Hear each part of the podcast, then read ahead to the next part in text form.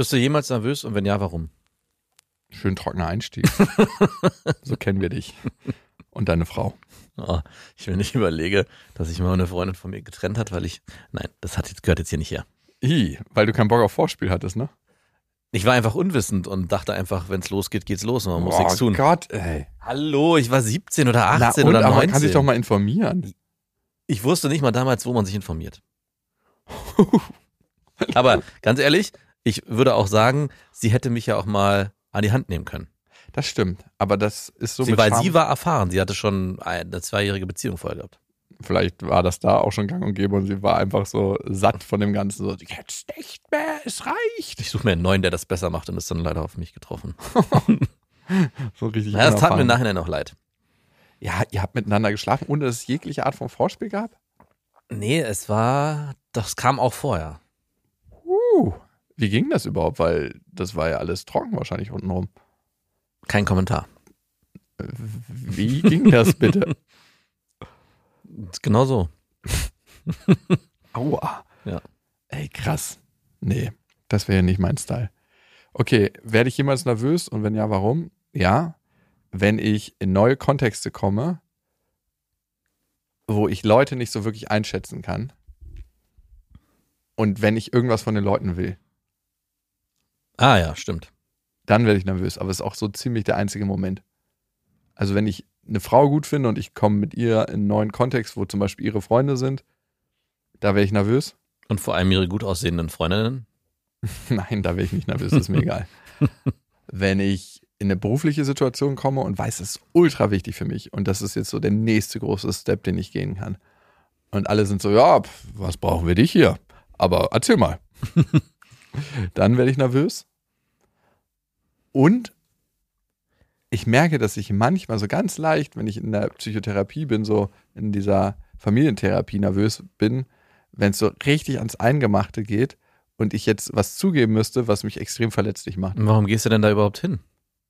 Weil ich das ändern möchte, verdammt. Aber es ist doch unangenehm. Stimmt. Ab jetzt machen wir nichts mehr, was unangenehm ist. Richtig gute Idee. Niemals genug. Hast du das Gefühl in dir? Dass es niemals genug sein kann. Ja. Manchmal holt man sich ja was und denkt so, ah, dann. Und dann zwei Tage später, doch nicht. Oh, ist lange her. Da muss ich ein Kind gewesen sein, als dieses Gefühl sich so durchdrang. Aber Niemals genug? Ey, wo ist das im Beruflichen bei dir?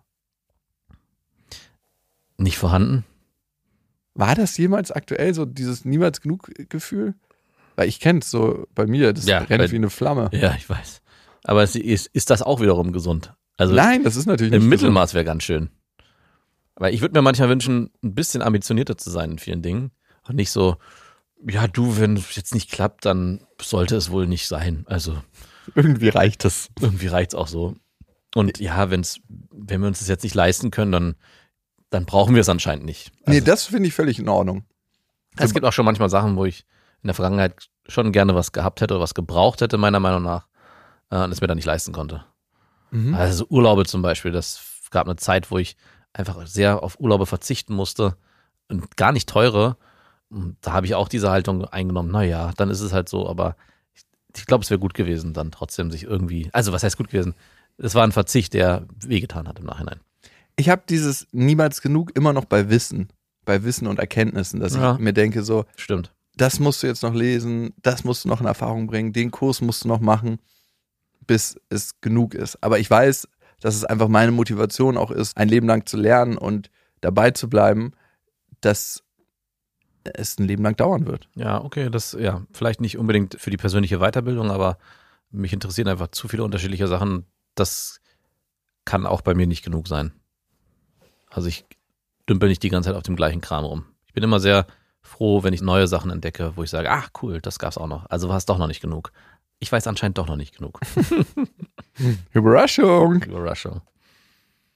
Warum ist es für dich wichtig, Dinge zu bereuen? Ist es für mich wichtig. Also, erstmal ist das ein moralischer Kompass für mich. Ne? Und wenn ich mich falsch verhalten habe, dann bereue ich das manchmal. Und ich kann mein Verhalten besser reflektieren. halt einfach deine Klappe. Sprich weiter, mein Lehrer. Ich lausche deiner Stimme. Heißt nicht, dass ich immer alles bereue, Nein. aber es kommt der Zeitpunkt, wo ich es dann doch bereue. Zum Beispiel habe ich ganz lange nicht bereut, wie ich mich in der Beziehung verhalten habe zu meiner Ex-Freundin. Mhm. Aber es gab die Momente und die Tage, und die gibt es immer mal wieder, nicht jeden Tag, wo ich bestimmte Verhaltensweisen von mir reue. Und das gibt mir einen Kompass für die Zukunft, wie ich mich verhalten möchte. Oder im Umgang mit Mitarbeitern oder im Umgang mit Freunden oder komischerweise bereue ich nie, wie ich mit dir umgegangen bin. Aber irgendwie auch aus dem Gefühl heraus, das macht mir eh nichts. Gibt es bei dir manchmal auch Situationen, die du eigentlich bereuen müsstest, aber dann innerlich das Gefühl hast, eigentlich bereue ich es überhaupt nicht, sondern ich genieße es gerade richtig, dass es so gekommen ist. Ja, leider gibt es das manchmal. Also ich hatte mal, das ist jetzt schon bestimmt sieben, acht Jahre her, eine Freundin in der Endphase von der Beziehung betrogen und das hätte ich in dem Moment eigentlich bereuen müssen. Mhm. Aber ich habe irgendwie auch gemerkt, ich habe mich versucht mit diesem Gefühl zu verbinden, mit diesem Gefühl des Bereuens, aber ich habe gemerkt in dem Moment, dass ich es nicht bereue. Und dadurch, dass ich es nicht bereut habe, habe ich mich noch schlechter gefühlt. Also das kenne ich genau andersrum, dass das Gefühl dann so stark wird, dass es eigentlich ein moralischer Kompass von außen ist, der ihm dieses Gefühl aufdrängt, ich müsste das jetzt eigentlich bereuen. Aber wenn man dann tief in sich reinhorcht, merkt, ey, eigentlich geht's mir gerade damit richtig gut. Ist vielleicht egoistisch, ist vielleicht scheiße, bin ich vielleicht ein Arschloch, aber ich selber persönlich fühle mich damit gerade richtig gut und ich will auch nicht, dass mich von außen jemand beeinflusst und sagt von außen, das gehört sich so, das macht man so. Wie kannst du nur? Woran liegt das? jeder ist eigentlich im Herzen egoistisch und ist auch gesund so. Das glaubst du immer, ne? Ist ich es nicht so? Glaubst du, dass nicht jeder, Doch, Mensch. im Grunde schon. Und ich Ja. glaube, wer seinen Egoismus zu krass genau, verneint, der lügt vor allem sich selber an. Und das ist nicht so gut. Aber es gibt auch einfach Grenzen. Klar werden diese Grenzen immer wieder neu definiert und überschritten, aber es sollte Grenzen geben. Fühlst du dich verletzlich, wenn du sehr private Dinge in der Öffentlichkeit teilst? ja, es gab mal eine Zeit, wo es so war. Und jetzt? Und die ist vorbei. Dank dieses Podcastes. Aber man Meine- härtet extrem ab, ne? Ich habe mich letztens mit meiner Frau auch darüber nicht gestritten. Wir haben uns da erhitzt diskutiert darüber, weil sie immer gut dastehen möchte. Beziehungsweise stimmt das auch nicht, sondern sie möchte einfach nicht, dass man, wenn ihr Sachen unangenehm sind, möchte sie auch nicht, dass sie irgendwie Das mit, den, mit der Plastikeinschulung, die sie in die Wege geleitet hat? Nee, das, nee, das weiß ich überhaupt nicht. Aber das, ach so, darum ging es nicht. Es ging jetzt nicht um eine konkrete Folge, es ging wirklich so um ihre Außenwahrnehmung und um Oh, Umkreis. das ist so nervig, wenn Leute immer gut dastehen wollen. genau. Aber genauso nervig ist es auch, wenn es Leuten richtig scheißegal ist und immer nur schlecht dastehen wollen, in Anführungszeichen. Und ich habe dann für mich auch gesagt, ey, es ist doch scheißegal, was die Leute von dir denken. Und vielleicht ist es auch mal ganz gut, wenn die merken, dass man nicht überall perfekt ist, sondern auch mal Dinge falsch macht oder denen auch mal sagt, hey, finde ich kacke, wie du es gemacht hast. Und dann dadurch und dann ich durch mach's besser. Nein, und dann durch diese Aussage nicht unbedingt immer everybody's darling ist, sondern es auch mal ganz wichtig ist zu sagen, hey, fand ich scheiße. Und wenn mir was der Podcast äh, mitgegeben hat in diesem Leben, dann ist es auf jeden Fall, dass die Meinung anderer über einen selbst eigentlich überhaupt keine Rolle spielt. In Teilen. Sollte. In Teilen. Ja, wenn man sich immer, auch wenn man selber davon überzeugt ist, dass die eigene Meinung und die eigene Haltung auch korrekt ist und auch von, naja, ist schwierig. Natürlich kann ich nicht eine Haltung einnehmen, die generell von der Gesellschaft verurteilt wird. Und dann sagen, ja gut, aber ist ja meine Meinung, ist mir doch egal. Man muss sich trotzdem einigermaßen in einer moralischen und gesellschaftlich angepassten Norm bewegen. Also das schon. Aber wenn es um alltägliche Kleinigkeiten geht, wie, weiß ich nicht, ja, ich habe heute irgendwie einen schlechten Tag und bin da nicht so freundlich zu allen um mich herum und dann irgendwie angepumpt werde und dann sage, ja, ist halt jetzt so, leb damit oder komm damit klar, dann muss ich nicht irgendwie mich rechtfertigen dafür. Ich muss nicht immer überall Sonnenschein sein, wenn ich das nicht möchte. Ja, okay, ich weiß, was du meinst.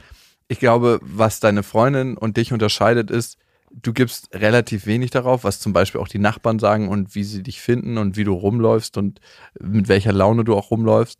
Und ich glaube, deiner Frau ist es sehr, sehr wichtig, dass sie als sehr positiv und aktionistisch wahrgenommen wird. Also so, ich glaube, deiner Frau ist vor allem wichtig, wie sie als Mutter auch wahrgenommen wird. Äh, das ist es, glaube ich, gar nicht. Es geht eher darum, dass sie nicht möchte, dass sie was unterstellt wird, was, was sie nicht ist.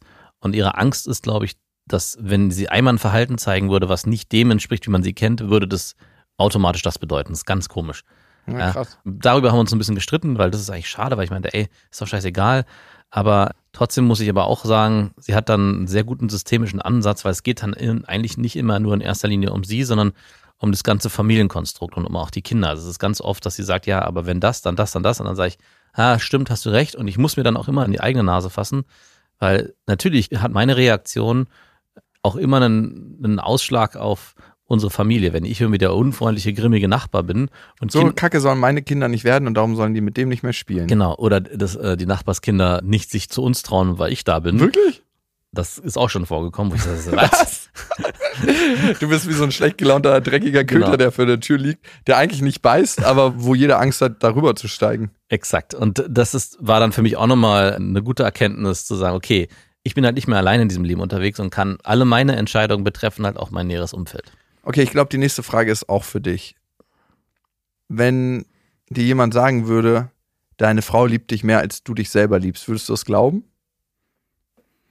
Nein. Wirklich? Du liebst dich selbst am meisten? Also von allen Leuten in deiner Familie liebst du dich selbst am meisten? Was würdest du sagen? Ja. So, du wärst eine Person und acht Leute wären am Abgrund, ne? Dein Bruder, deine Eltern, deine Schwiegermutter. Ich nehme mal deinen Schwiegervater raus, weil den würdest du eh fallen lassen. Das Da- hatten wir schon mal. Und Ich soll, äh, wen soll ich retten? Soll ich mich retten oder? Ja, so? du selber hängst am A Du bist so quasi eine gespaltene Persönlichkeit, kannst dich selber retten. Deine zwei Kids sind noch da. Papa, hilf mir! Nein, hilf mir! ich kann nur einen hochziehen und deine Frau. Du hättest auch hochhackige Schuhe an, du kannst auch auf Hände rauftreten, wenn sie los haben. Damit es schneller geht. Du bist eine Belastung. Klack. Wen soll ich jetzt retten in deiner Frage? In deiner Ja, wen würdest du retten, wenn du auch selber am Abgrund also ich muss erst mich retten, sonst kann ich ja niemand anders retten. Nein, du kannst, du bist eine gespaltene Persönlichkeit. Du kannst dich selber, du kannst nur eine Also ich Person könnte retten. jemanden hochhieven und müsste, könnte selber sterben. Das Genau. würde gehen. Da würde ich trotzdem mich selber retten. Okay. Und dann würde ich meine Kinder retten. Ah, Wen? Da würde ich keinen Unterschied machen. Okay, dann Da würde ich zweimal den eine Hälfte, retten. die kannst du dann zusammennehmen. Da würde ich rational äh, entscheiden, Felix, weil er bei noch wem es länger real, zu leben- nee, bei wem, wenn man jetzt diese Klippensituation nimmt, wen ich realistisch besser auf die Klippe bekomme. Also, Easy, das sind zwei Kinder, Mann. ja, Beide. nee, es ist schon noch, also ist, wer ist näher dran, zum Beispiel. Wer ist leichter? Das Du wäre hättest dann, alle Zeit der Welt. okay, okay, dann wären es beide gleichzeitig, würde ich keinen Unterschied machen. Aber du, wenn du realistisch und rational und entscheiden müsstest, dann kannst du ja sagen, Felix ist noch jünger, der hat noch mehr Lebensjahre, den rettest du dann. Oder Marie nimmt nicht so viel Schaden, weil sie ja dann alleinerziehend von dir aufgenommen wird, weil sie schon mehr von ihrer Mutter mitgekriegt hat und eine stabilere Basis. Stimmt. oh Gott. Was für ein hässliches Bild. Sorry. Und der Rest wird in der Klippe. Aber woher nimmst du deine Selbstliebe? Oder ist es Selbstliebe? Ich so? weiß nicht, ob es Selbstliebe ist, aber ja, ich, keine Ahnung, ich kann es ja auch nicht so richtig sagen, aber äh, ich habe letztens auch mit meiner Frau darüber diskutiert und mich auch wieder über aufgeregt über alle möglichen Menschen um mich herum und dachte, meinte dann zu ihr den, hab dann zu ihr den arroganten Satz gesagt, du kannst wirklich dankbar sein, mit mir zusammen zu sein. Es war aber halb im Scherz natürlich, ne? Aber ich habe mich, wie, es war der Zusammenhang war, weil ich mich über ganz viele andere Männer aufgeregt habe und dann diesen Satz gesagt habe. Nein. Und natürlich schallern losgelacht habe und sie auch. Aber äh, ich, Ist es ein bisschen Wahrheit leider in deiner Vorstellung, in deiner ja, Welt? in meiner Welt ist dann schon leider eine kleine Vorstellung, weil ich, es geht ja auch nicht darum, hey, ich bin nicht der hübscheste, ich bin nicht der attraktivste, ich bin nicht der intelligenteste, ich bin nicht der liebevollste, aber ich Von allem hast du ein bisschen. ich würde schon sagen, das Gesamtpaket stimmt bei mir schon ganz gut. Und das ist das, warum, wenn du mich fragst, warum ich mich selbst liebe, dann nicht, weil ich irgendwo krasse Spitzen habe, wo ich sage, wow, das kannst du richtig gut. Nein, einfach weil du keine Fehler hast. Nein, überhaupt, um Gottes Willen. Aber ich kann einfach, glaube ich, sehr vieles gut. Und das führt dazu, dass ich auch, Vor allem dich selbst reflektieren und richtig einschätzen. Das kannst du besonders gut. na, wahrscheinlich auch nicht. Was ist denn bei dir? Dadurch, dass ich mit einem Menschen sehr viel Zeit verbringe, der sich selbst liebt, ist das auch ein bisschen auf mich übergegangen. Und ja, immer mehr. Also Selbstakzeptanz nenne ich das mal. Ja, vielleicht ist es auch das schönere Wort, das macht es nicht so arrogant. Selbstakzeptanz. Ich habe akzeptiert, wie ich bin. Genau. Oh, das klingt so. Ja, ich habe, habe mich selbst aufgegeben. Das ist es aber am Ende. Ne? Es geht ja gar nicht so sehr klar, auch Selbstliebe. Aber es geht vor allem darum, ich bin so wie ich bin, ist gut. Und mehr brauchst auch nicht.